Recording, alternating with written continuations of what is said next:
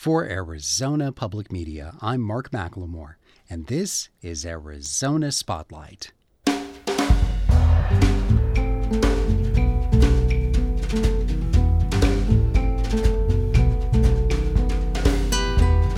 Coming up, explore the inspiration behind two very different exhibitions at the Tucson Desert Art Museum. An essay about the movement for Black lives and how people of color must face their own mortality in ways that others do not. And another example of the surreal zaniness of the Scamp Radio Half Hour. Those stories are next on Arizona Spotlight.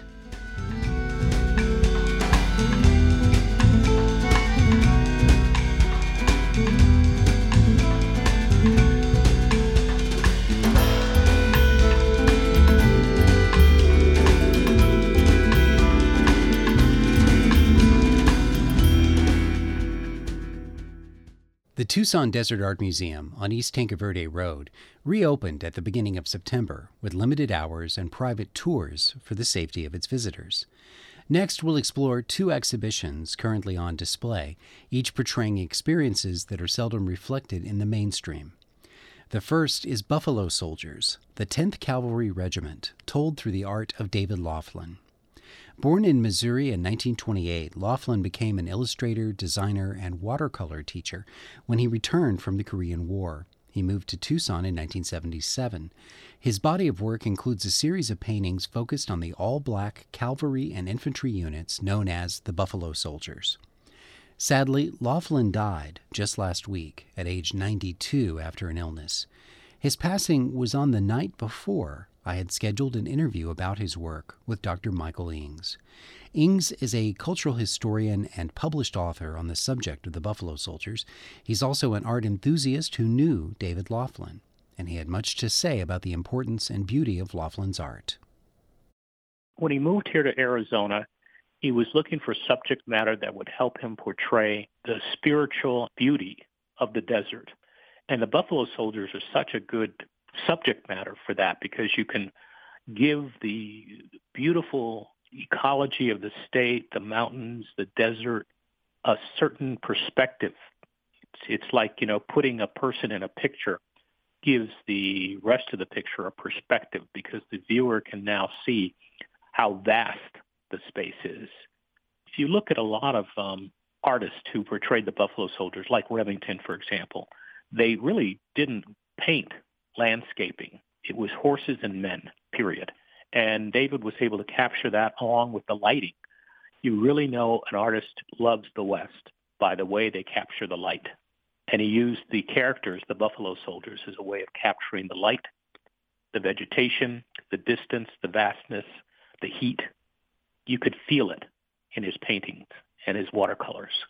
Tell us something about the story of the Buffalo Soldiers. Why is it an important one, coming so soon after the era of slavery? How does this represent how African American men were able to make a different kind of contribution and be seen in a different way?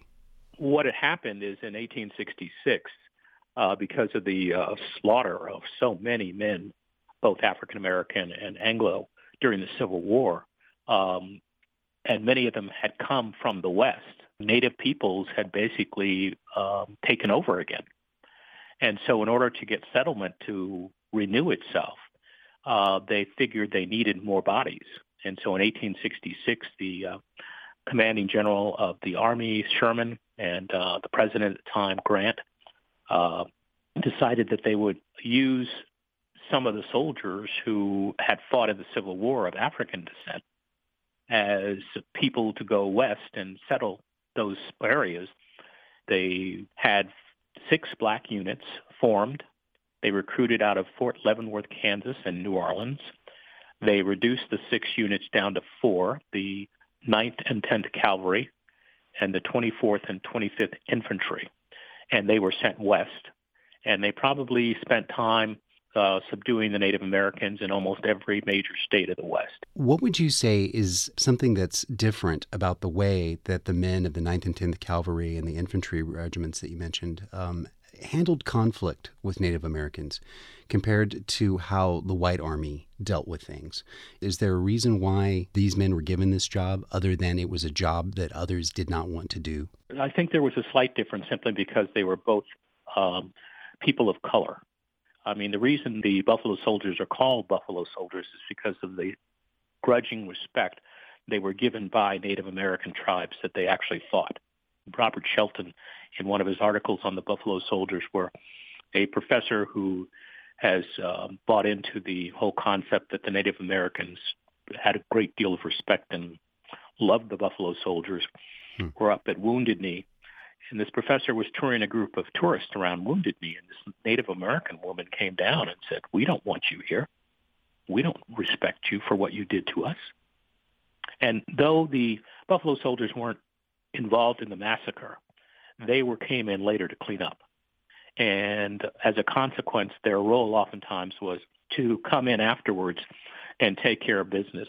So here in Arizona, the story is the same. They weren't here during the Apache Wars. They didn't come until probably 1882 after uh, the Indian Wars were pretty much over. So their role was to keep the Apache on San Carlos Reservation.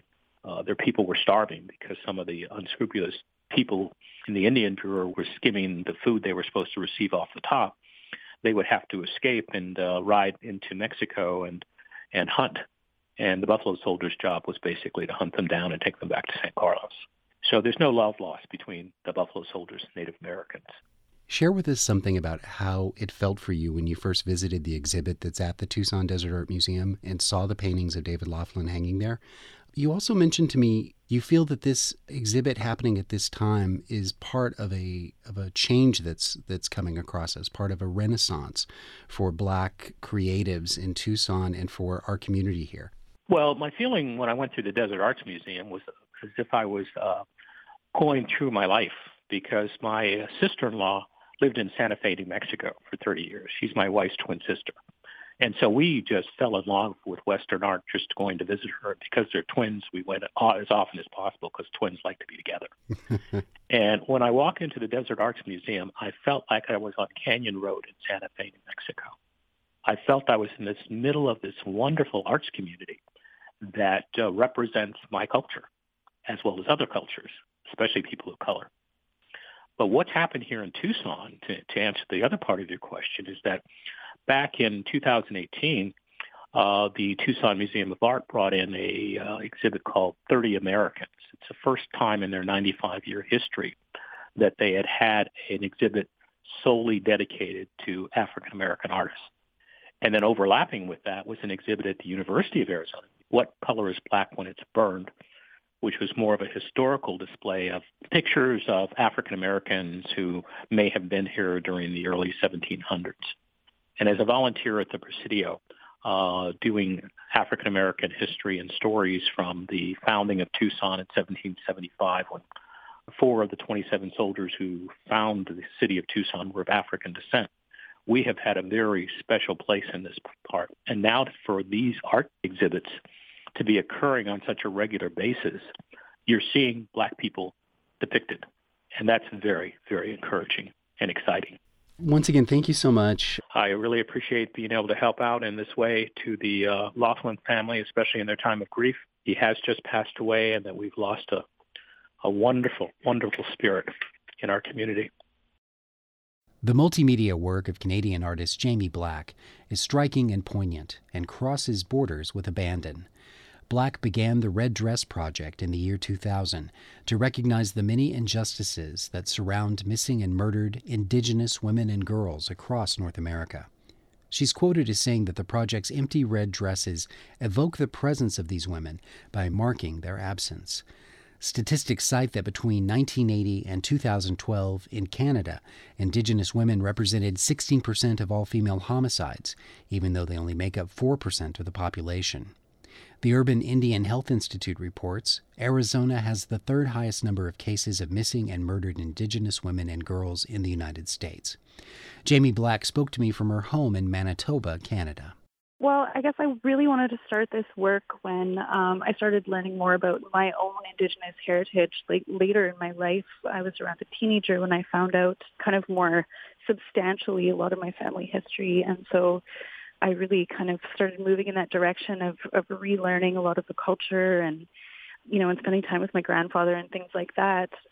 Um, when he passed away, I really felt like in my family it was you know it was my turn to kind of step up and start kind of modeling a lot of the culture and it wasn't long after he passed away that I ended up working on the Red Dress project and came up with it and um you know it was inspired by a lot of other indigenous women that I was working with at the time and indigenous artists and also you know work that was happening on the ground and the grassroots uh, you know, kind of struggles that people were going through. Um, you know, the the women really leading a lot of the resistance against the colonial systems that we're living in, and and just kind of learning about that, and sort of finding myself on the fringes of those groups as well, and working with them really inspired this work and also seeing you know families and gathering you know kind of trying to find their loved ones was really an eye opener for me as something, you know, like clearly there was something there that needed um, support and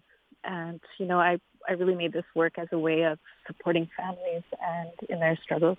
Yeah, because the missing part of this can't be overlooked. The fact that there are open cases related to so many of these incidents of women and girls going missing in Canada and mm-hmm. the United States. The statistics for Canada are a lot easier to find. How important was Prime Minister Justin Trudeau coming out and, and making statements about missing and murdered Indigenous women and girls? And how did that coincide with the timeline of the Red Dress Project?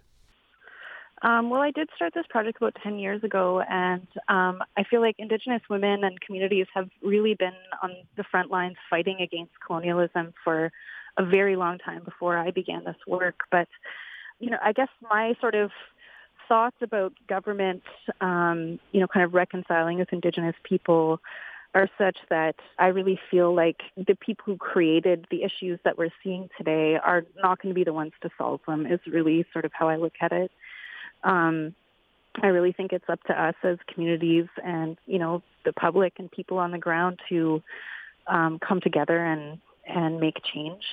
I haven't seen a lot of policy change. I mean, there are women working in in government. There are Indigenous women working in government, but it's a slow struggle to get um, those voices heard. You know, I hope work like this, like that we do on the ground, like artwork and public works like this, can actually make the change that we're looking for. One thing I think that is clear to people living in the United States is that the messaging surrounding the Native American community is controlled by the media not yeah. by the people themselves. And mm-hmm. therefore, the stories center around domestic violence, alcoholism, even stray dogs on the reservation. That's going to get a headline before a positive story gets a headline. So, what would you say that you have been able to do in the course of this project to help to compel a better narrative and a stronger na- narrative for Indigenous people? When I do the work, I invite people from wherever I'm doing an exhibition, um, you know, community leaders, academics, and people working in the communities themselves to be able to speak out about what they're facing in their own communities as well. So it really gives those voices a place to be heard and a space to be heard. So I think it provides that alternative narrative to what we're sort of hearing all the time in the media. You know, people are often asking me like why Indigenous communities are facing this much violence and you're talking about alcoholism and other things that we see in print media around Indigenous people and these narratives that are really toxic and dangerous. The way I look at it, the history of colonialism in both Canada and the United States has given rise to this violent relationship between settlers and Indigenous people since basically since settlers came over to North America. And that relationship hasn't changed. You know, the land has been taken, um, communities were forced to stop living the way they were living. They were forced to go to residential schools. They were forced to give up their culture and their language. And, um, you know, Indigenous people have been struggling and fighting against these systems that are of oppression for a very long time. And so you know, the only way that it will end is if we address this ongoing violent relationship between settler and indigenous people. What's a moment that you can share with us, Jamie, when the energy that you put into this project came back to you in some way? Of course, it's really, really hard to talk about the trauma people are facing, but it's also extremely amazing to see, um, you know, the amount of people who come together to make this happen, who are really dedicated to changing things. One of the things that just that was sort of like on a personal level had happened during one of the shows was I was um, doing a tour of the red dresses on the very first exhibition at the University of Winnipeg in 2010.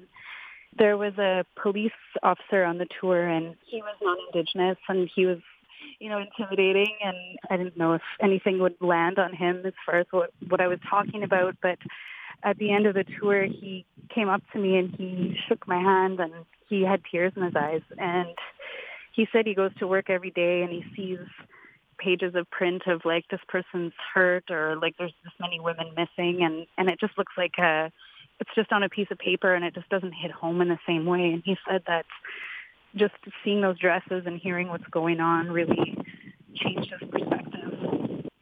You know art can be a really powerful way for people to be affected emotionally by what's going on where otherwise they may not. So um, that was a really powerful moment for me Thanks to my guests, historian Dr. Michael Ings and multimedia artist Jamie Black.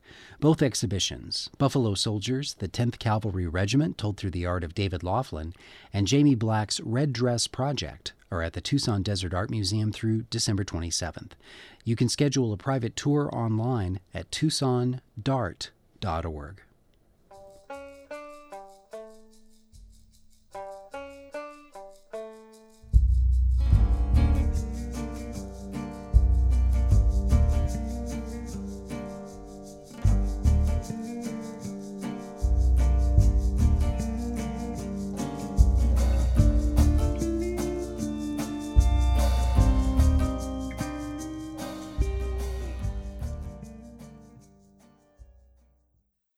In August, people around the world were saddened to learn of the death of actor Chadwick Boseman.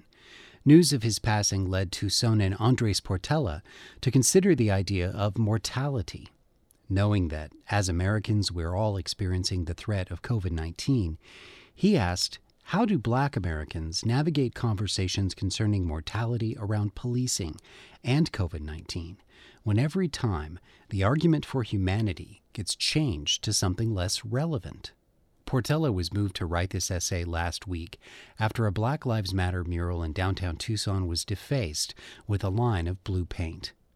Andres Portela is an independent contributor to this show, and his commentary does not reflect the opinions of Arizona Public Media or the city of Tucson. Mortality. Mortality is such a fickle beast. Mortality is supposed to be the equalizer. Mortality isn't aspirational, it's something we all achieve. It's one of the fears we all dream about. Mortality is a human right, right? There's a movement going on outside your door, and its backbone is the most basic ask to acknowledge mortality. The movement for Black Lives has charged the batteries of millions of people to hit the streets and begin to demand more demand one of the central tenets of the American dream life, liberty, and the pursuit. Much like the sun rises in the morning, the counter arguments came from left and right. Why can't we just say all lives matter? Blue lives matter. This is just the media race baiting. Why does everything have to be about race?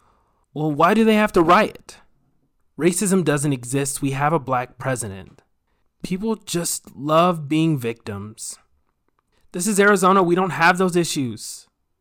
If they would have just complied, they would still be alive and we wouldn't be doing all of this. In Arizona, we recognize Black life by painting murals and having conversations about the humanity of Black life, while finally beginning to acknowledge racial inequality, equity, and health disparities. And just when progress begins, the counter arguments began to flood our already flooded streets as a community, we can talk about how far we have come and how people feel about progressive policing, but what is the underlying issue here? What is the most basic ask? The most basic ask is for you to acknowledge my humanity by saying it out loud. Acknowledge that I have just as much of a right to mortality as you. There is an international movement going on outside your door, and you can't paint a blue line over it. You can't all lives matter it unless you're saying all black lives.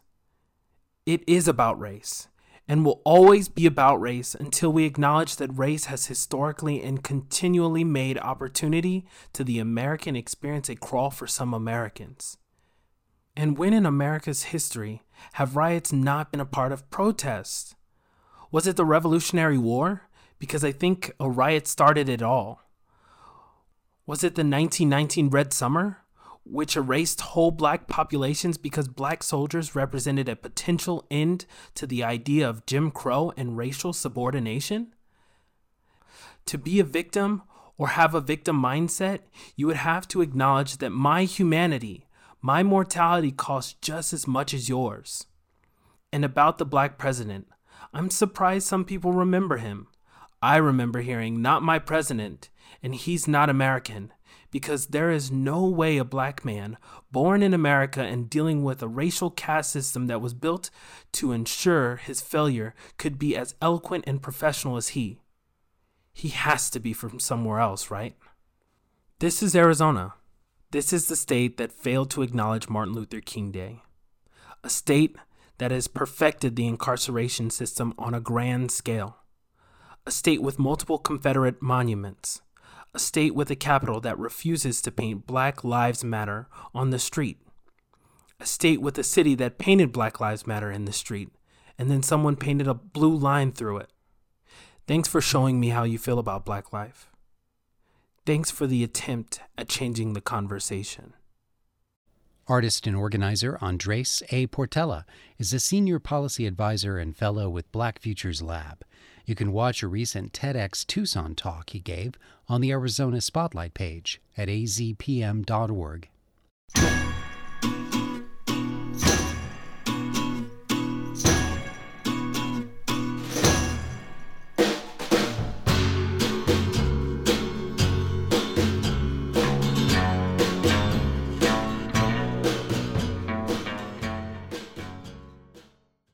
Tucson's Scoundrel and Scamp Theater is celebrating some wildly creative youth who assembled as a virtual team over the summer for a unique radio play camp.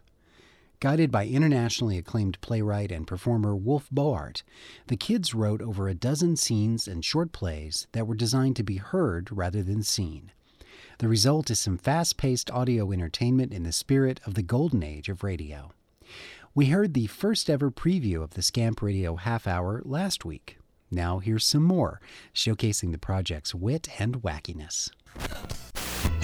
There was a well-marked robbery, I mean, robbery. And Rob Robbery is the robber. Full details tonight at 6. In other news, there was a car crash on Splat Way. The Ingredients Make It All. Written by Lucy and Scarlett.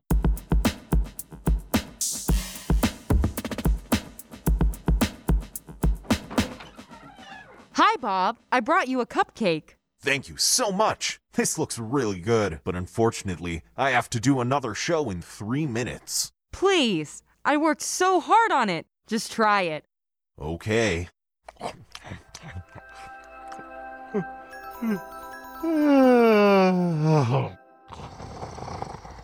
Well, now the narrator is asleep, I can take over the studio. And now I can share my story. Okay, time to start. My name is Amy, and I am here to tell you about something that happened to me and two of my friends. Okay, now for the story. Once upon a time, four years ago, there were three friends Alex, Moya, and me, Amy. One day, we were cleaning out my parents' attic and we found a recipe. It says use with caution. So, are we gonna try it or what? Oh, why do I have to have a daredevil for a friend? Fine. Is no one else worried about this? Yep. Nope. Seriously, Alex? It says add to food to make it magical. You guys seriously don't believe this? Yeah, I know what you're thinking. Magic isn't real. That is what we thought, and it did not work out very well. Alex does have a point. Let's try it, okay? Okay, fine. And so we made the recipe and pretty much changed our lives. So, how are we gonna test it? I still can't believe we're actually doing this. We could have just told Amy's mom, you know. But would she believe us? We could at least try. And let her take away the fun? no way. Oh dear. Oh, what? I say add it to tonight's ice cream, but don't eat it ourselves. It'll be so funny. Okay. Oh no. okay. And so mm. we Okay, did. just the. Despite Moya's Moya, protesting, the ice cream was super duper cold. So it had some crazy effects. Everyone was frozen for several minutes. And so we, oh no, he's waking up. Oh, so stay tuned next week for the rest of my story i- i- if I come.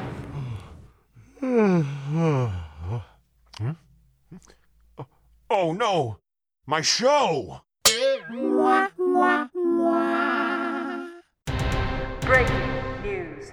There's been another robbery Where? at the Meat Bits factory. By who? Matt Betts, he robbed the meat bits from the manager, Max Schlitz. So, Matt Betts robbed meat bits from Max Schlitz?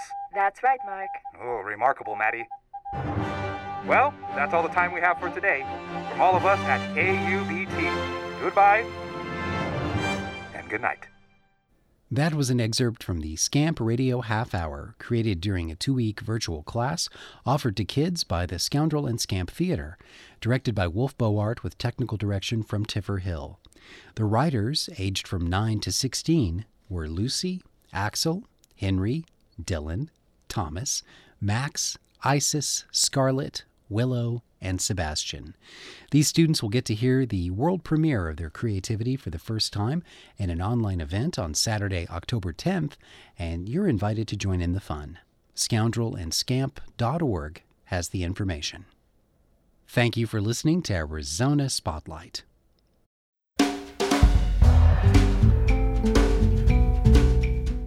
This show originates from the AZPM radio studios. AZPM's interim news director is Duncan Moon. The music is by Calexico. The production engineer is Jim Blackwood. I'm producer and host Mark McLemore.